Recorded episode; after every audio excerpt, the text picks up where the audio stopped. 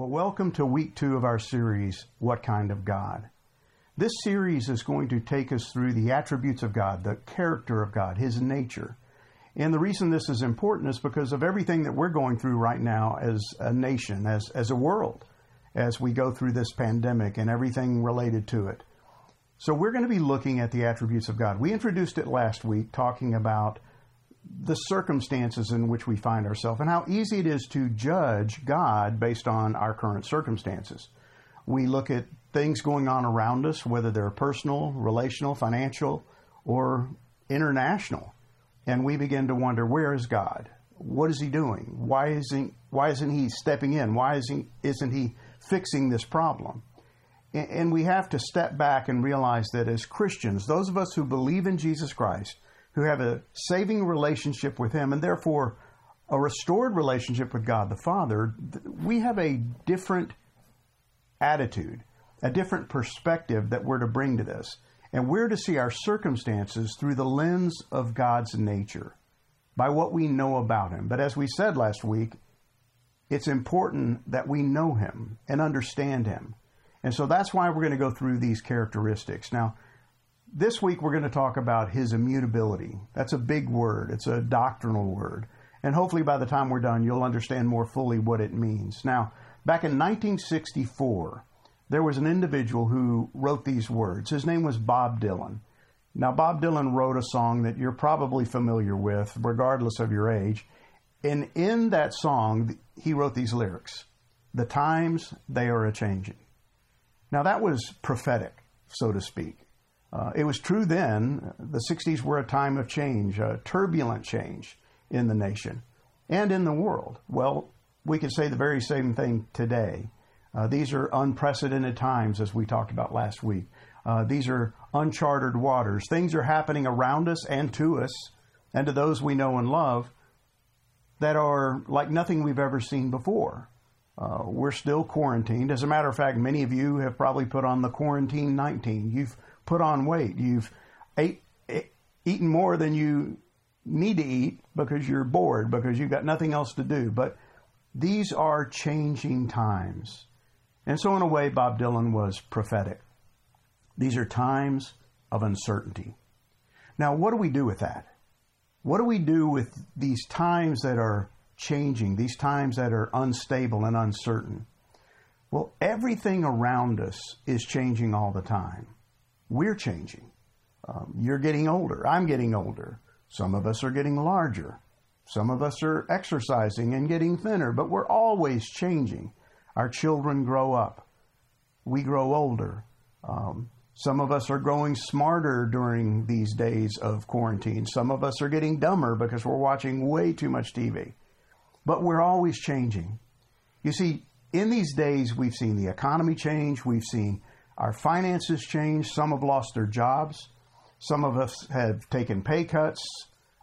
As I shared last week, my wife and I both contracted COVID-19 and we're sick for 2 weeks, but we're now well. We've got we were retested and then we're COVID-free. But we went through a period of change, of uncertainty. Our schedules have changed. We're not able to shop when we want to shop or where we want to shop. Communication has changed. We're all now Zooming. I read something the other day to where there's now something called Zoom brain, where people who do Zoom are having their brains affected because it's so different from the way we normally communicate. So there's all kinds of change going on. And what we have to ask is this the new normal? I was talking to one of my brothers the other day, and we were discussing that very fact. Is this the new normal? Is this the way life's always going to be? I can't answer that question. I don't believe it is, but I think we're going to see change for a long period of time.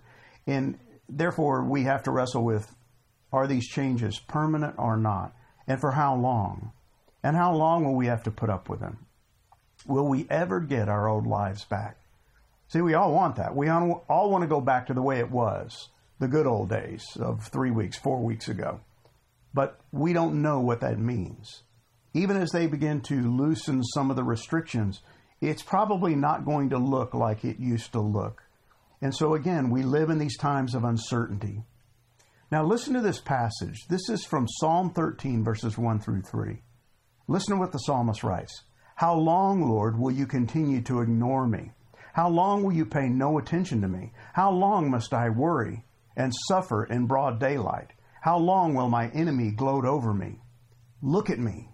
Answer me, O Lord my God. Now there's a lot packed into these verses, but you get the spirit of the psalmist as he calls out and cries out to God, how long? Now last week we talked about the fact that these circumstances, these times raise all kinds of questions in our hearts and minds.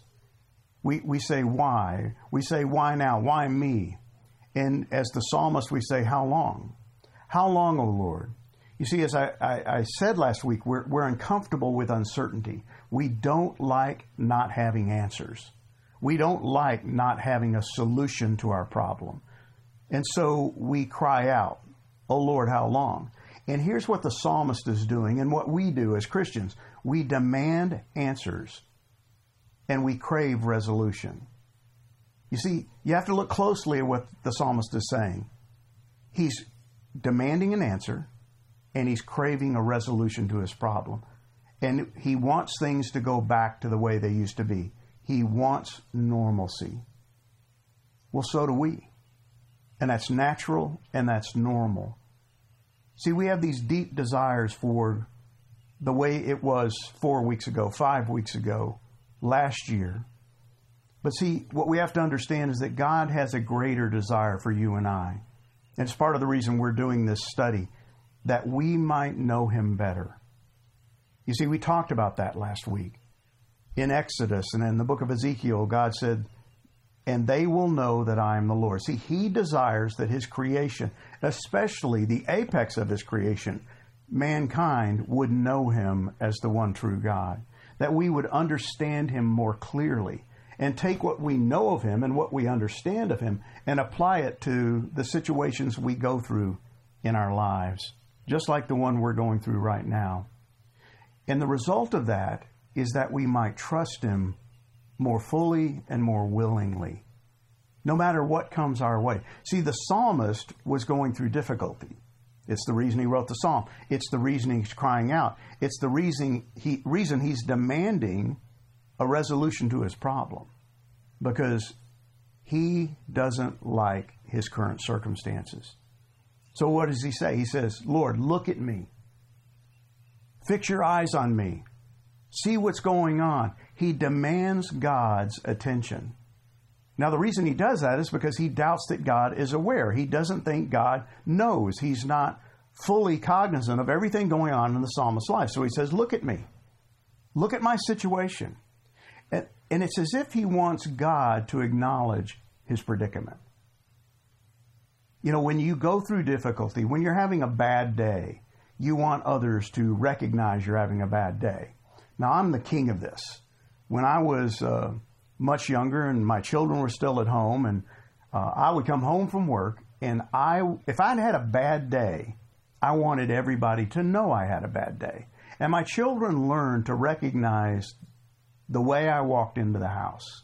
And they could tell if Dad was approachable or non-approachable, because I wanted them to know that I was in a bad mood, because I'd had a bad day, because I'd been stuck in traffic commuting from Dallas back to Arlington. See, we want God to acknowledge our predicament. And so like the psalmist, we say, look at me.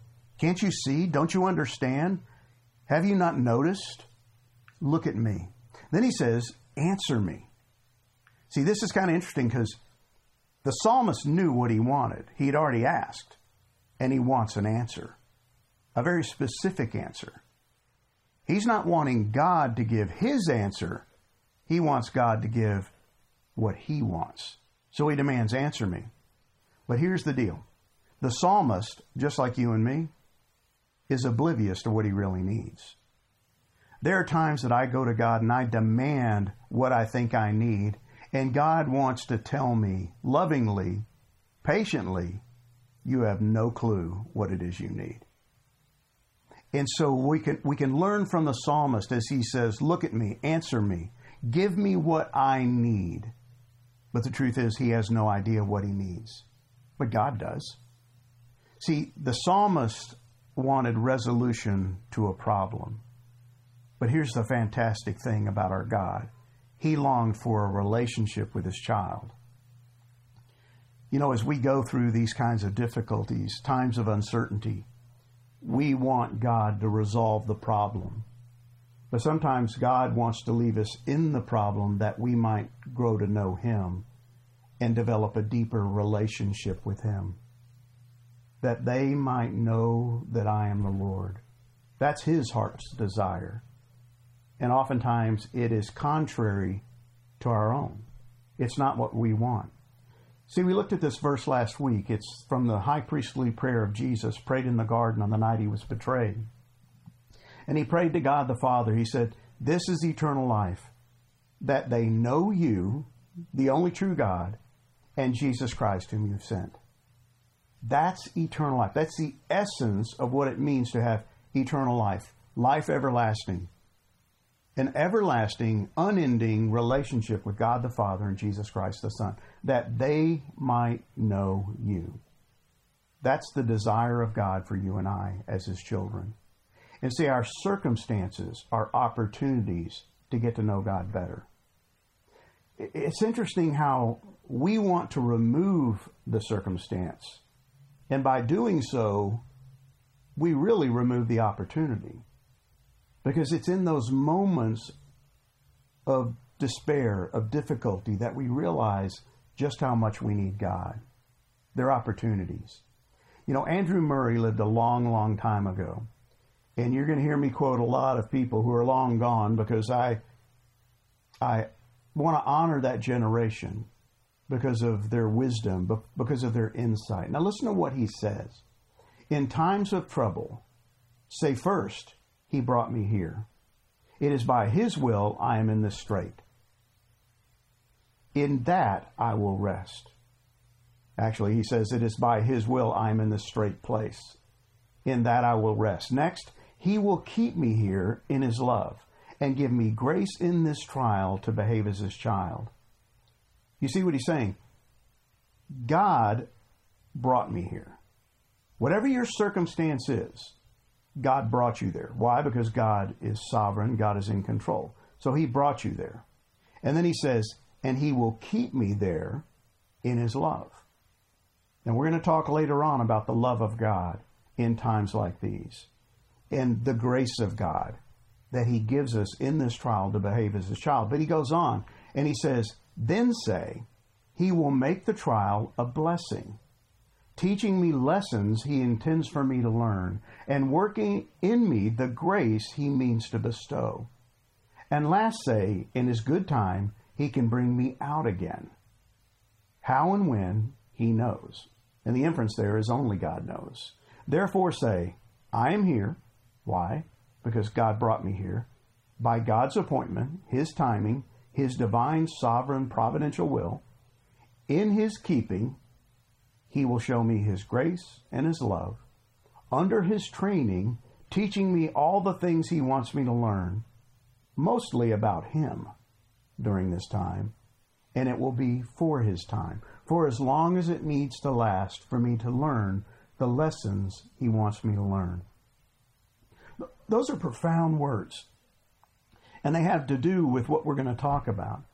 But it all depends upon our knowledge of God, how well we know him, because it's impossible to trust someone you don't know. You have to know God, understand God, in order to rest in God, his character, his nature, his attributes. So Andrew Murray was profound in his statement, but it's all based on what we know about God through the Word of God. So when we go back to this question, what kind of God, we can answer it because we have the Word of God given to us, the revelation of God, where he reveals his nature to his children, to his creation. You see, he's the immutable God. Now, what does that mean? He's immutable. Listen to this. This is from Wayne Grudem's Systematic Theology. God is unchanging in his being, his perfections, his purposes, and his promises. Now that's a very simple definition of immutability. Immutability is a big word. It's a doctrinal word, but it simply means that God is unchanging. Now, how do we know this? Well, there's a number of passages we can turn to. Malachi 3:6 is one of them. For I, the Lord, do not change. Therefore, you, O children of Jacob, are not consumed. Now, this is a statement about God's faithfulness as compared to the unfaithfulness of the children of Jacob. You know, they've sinned against him. They've rebelled against him. And God could and would be righteous in consuming them. But he's faithful. He's unchanging. He says, I do not change. Therefore, you're not consumed because I've made a covenant promise to you. You see, God claims that he doesn't change. In James chapter 1, verse 17, it says, whatever is good and perfect is a gift coming down to us from God the Father, our unchanging Father, who created all the lights in the heavens, and he never changes or casts a shifting shadow. Our God doesn't change. He's consistent. He's constant. So why is this important? Well, let's just think about the times in which we live. We live in a time of great change. And here we are talking about our God who never changes. You see, immutability is the negative of mutability. That's pretty obvious. But what's mutability? Well, mutability comes from a couple of Latin words, mutabilis, which is fickleness, somebody who is fickle and changing, constantly fluctuating in their character, and mutare, which is to change. So mutability has to do with change. Immutability, as it refers to God, has to do with the inability to change. God cannot, will not change. God's immutability simply means he is unchanging in his nature, in his character. It is who he is, the one who never changes, which then can translate into his reliability, his dependability, and the fact that our God is totally unwavering. Everything about him is unwavering. So as we're surrounded with uncertainty, as we go through change, you know, we can go from good to bad. We can go from worse to better. We can go from better to worse. Our God remains the same. He's totally reliable. I remember a song we used to sing when I was growing up in the church, and the lyrics are relevant to our discussion today. On Christ the solid rock I stand. All other ground is sinking sand. Now this is speaking of the second person of the Trinity, Jesus Christ, our Savior and Lord. He is unchanging. He is solid rock. I can stand on him because of his character. And the same thing is true of God the Father. They are both a solid rock in our lives. And we're also told in Hebrews about Jesus that he is the same yesterday, today, and forever. He's unchanging. He's reliable. He's immutable. His character never changes. You see, the Godhead, God the Father, God the Son, God the Holy Spirit, provide you and I with solidity in the midst of all the uncertainty. There is nothing in this world you can count on. You can't count on good health forever. You can't count on long life forever. You can't count on the government. You can't count on your finances. You can't count on anything other than God, because he, the creator God, who made all the universe, is the only thing that is unchanging and totally reliable and perfect in all ways. So that's why this is so important. That's why we're talking about this. You see, in Isaiah chapter 54, verse 10, it says, for the mountains may move and the hills disappear. Everything change around you. But even then, God says, my faithful love for you will remain. My covenant of blessing will never be broken, says the Lord who has mercy on you. God is telling the people of Israel that I am the unchanging God. I am always loving. I am always faithful. That does not mean that God doesn't punish his children for their sin. He disciplines those he loves, but he never falls out of love. He never changes in his relationship to his own people, to those he calls his own. You see, the psalmist takes that and makes it personal. And in chapter 46, verses 1-3, we read, God is our refuge and strength, always ready to help in times of trouble. So we will not fear when earthquakes come and the mountains crumble into the sea, if the worst should happen around us, a pandemic, a tsunami, a hurricane, a tornado, loss of health, loss of income. Let the oceans roar and foam. Let the mountains tremble as the waters surge. And God remains our refuge and our strength. And he's always ready to help in times of trouble. What an incredible message that we need to hear at a time like this. You see, change is inevitable and it's unavoidable. You can't escape it. It's going to happen in your life and in my life and in our world. We're seeing it happen right now. Change is taking place, and yet our God is constantly consistent in who he is and how he relates to his creation. Charles Wesley wrote a hymn, and part of the lyrics say this, "And all things as they change, proclaim the Lord eternally the same." See, one of the things we can learn from our circumstances, and our circumstances take place in creation, in the midst of this temporal arena in which we live, as we see change, it should remind us about our unchanging God. See, we see the seasons change. We have 4 seasons. We have spring and summer and fall and winter, and they remind us of change, but they should also remind us of our unchanging God. And as we go through change, as we grow older, it reminds us that our God doesn't age. Our God doesn't change. Our God doesn't get tired.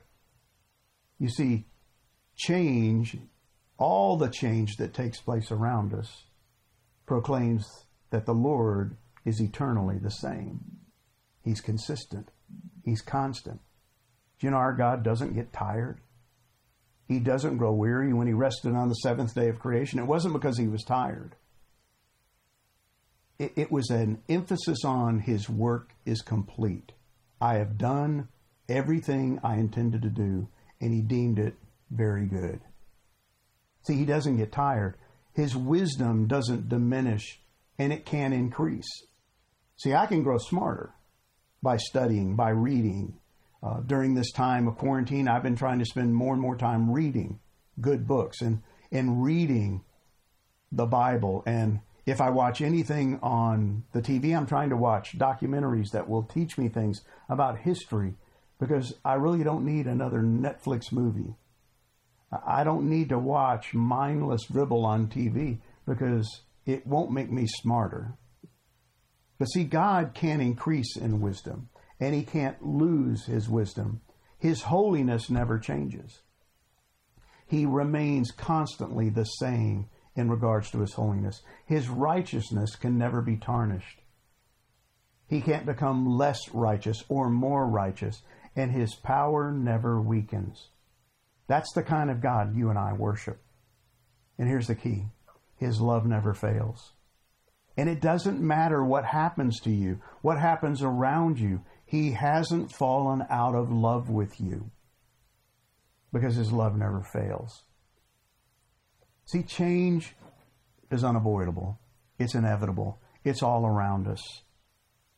But listen to what A.W. Tozer says.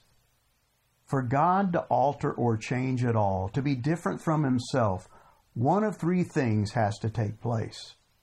Now, he's going to give us 3 statements that are very, very true. They were as true when he wrote these years ago as they are today. 3 things have to take place if God can change. First, God must go from better to worse. In other words, if God can change and he is all good, he can't do anything but get worse. Or he must go from worse to better. In other words, God's not all good.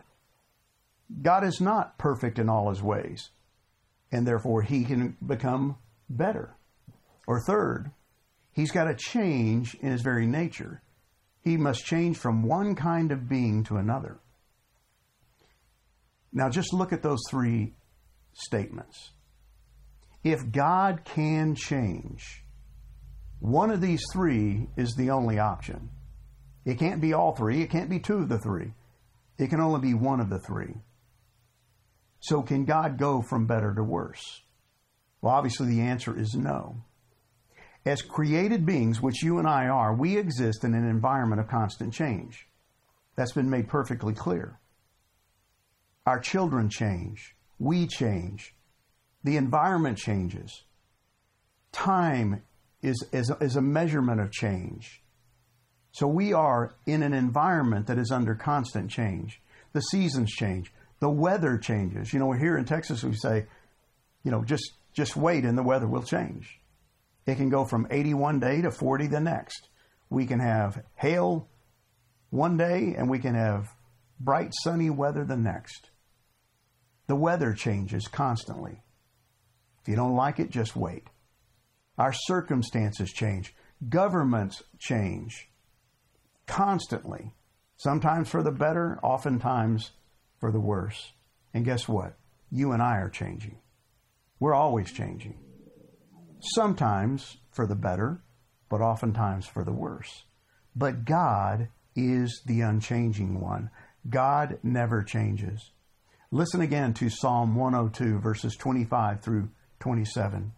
Long ago you laid the foundation of the earth, speaking of God, and made the heavens with your hands. They will perish, but you remain forever. They will wear out like old clothing. You will change them like a garment and discard them. But you are always the same. You will live forever. You see, God is the uncreated one. God is the unchanging one. God has always been and forever will be. And everything we know, everything that we've become used to, will one day be done away with.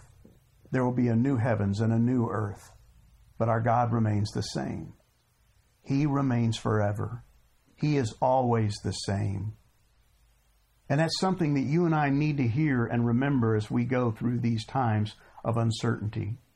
I want to read you another quote from Herman Bavinck. Listen to what he says. The doctrine of God's immutability is of the highest significance for religion. The contrast between being and becoming marks the difference between the Creator, God, and the creature, you and I. Then he goes on and says, every creature, you and I, is continually becoming either better or worse. It is changeable, constantly striving, seeks rest and satisfaction, and finds this rest in God. Ultimately, we can only find it in God, in Him alone. For only He is pure being and no becoming. Hence, in Scripture, God is often called the Rock. Now, I love that line. Only He, God, is pure being and no becoming. He's not becoming something better, a new creature, a new creation. He's not going from worse to better, from less holy to more holy, from less loving to more loving. He is constantly, consistently the same in His character, even though we're going through constant change. And so He reminds us that God in Scripture is often called the Rock. Why? Because He's strong and powerful and reliable and trustworthy.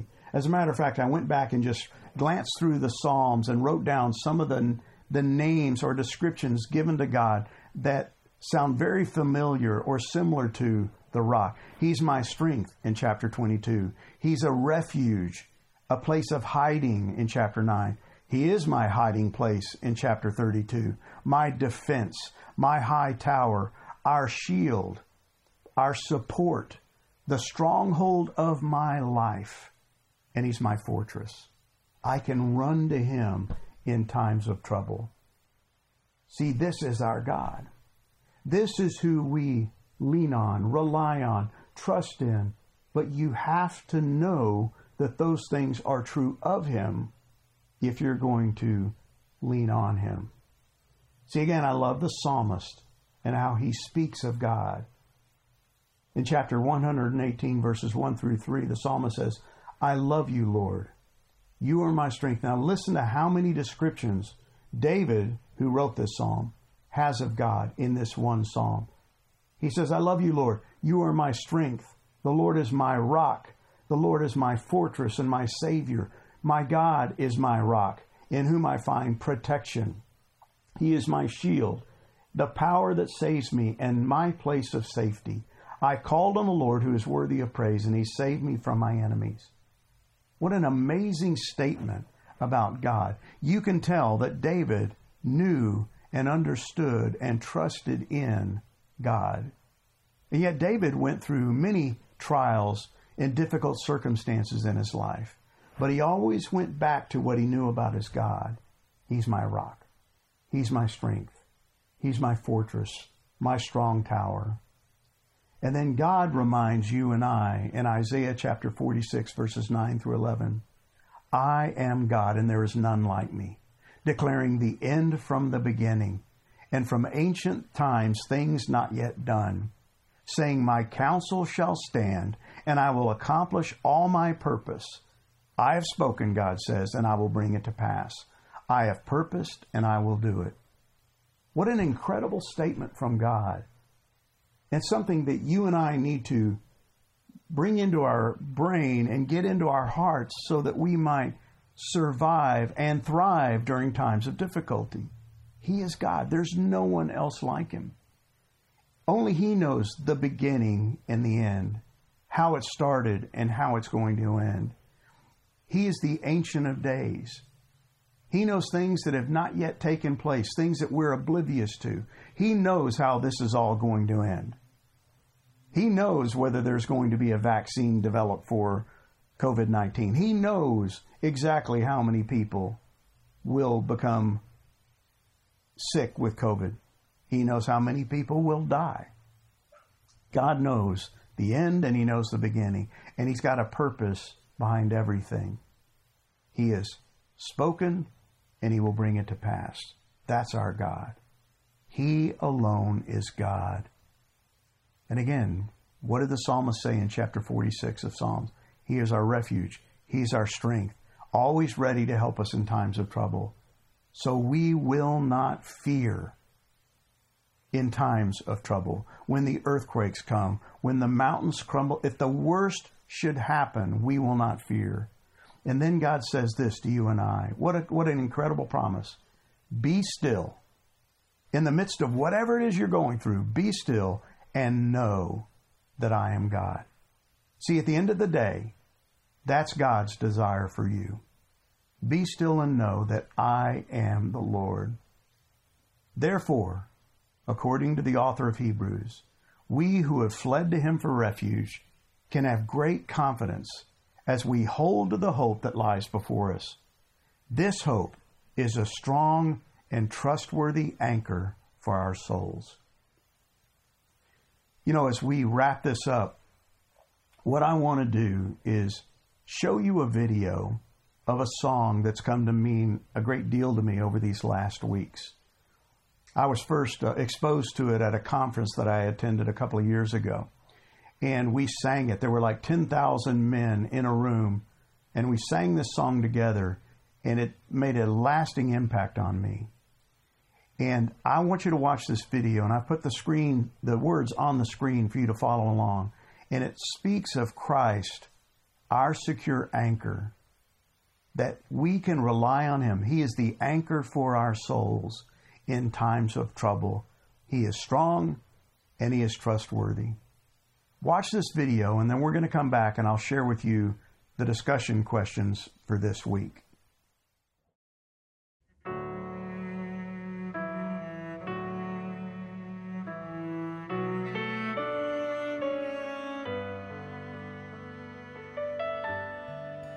Christ the sure and steady anchor in the fury of the storm. When the winds of doubt blow through me and my sails have all been torn, in the suffering, in the sorrow, when my sinking hopes are few, I will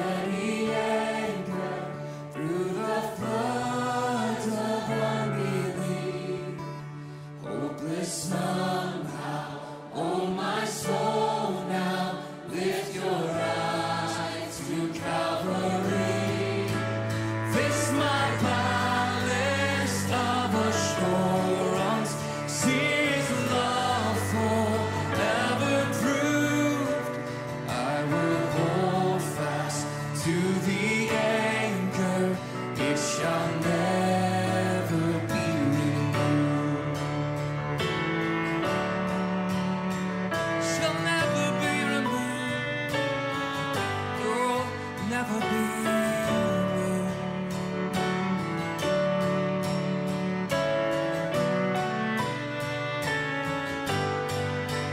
Twice the short and steady anchor as we fade.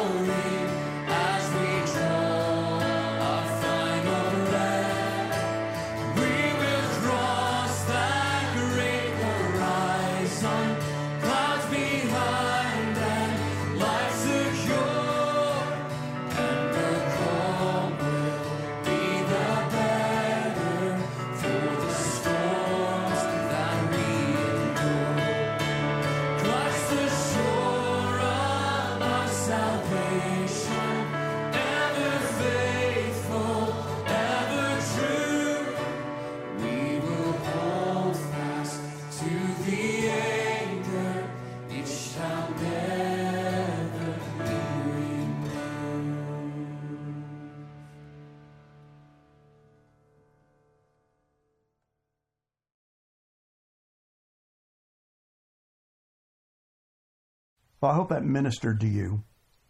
And now I want to share with you the discussion questions that I'd love for you to talk about with your wife, with your kids, with your neighbors, with the guys who sit at your table. Get on the phone, call them up, talk about these, consider them, meditate on them, because they have great significance to this whole concept of the immutability of God.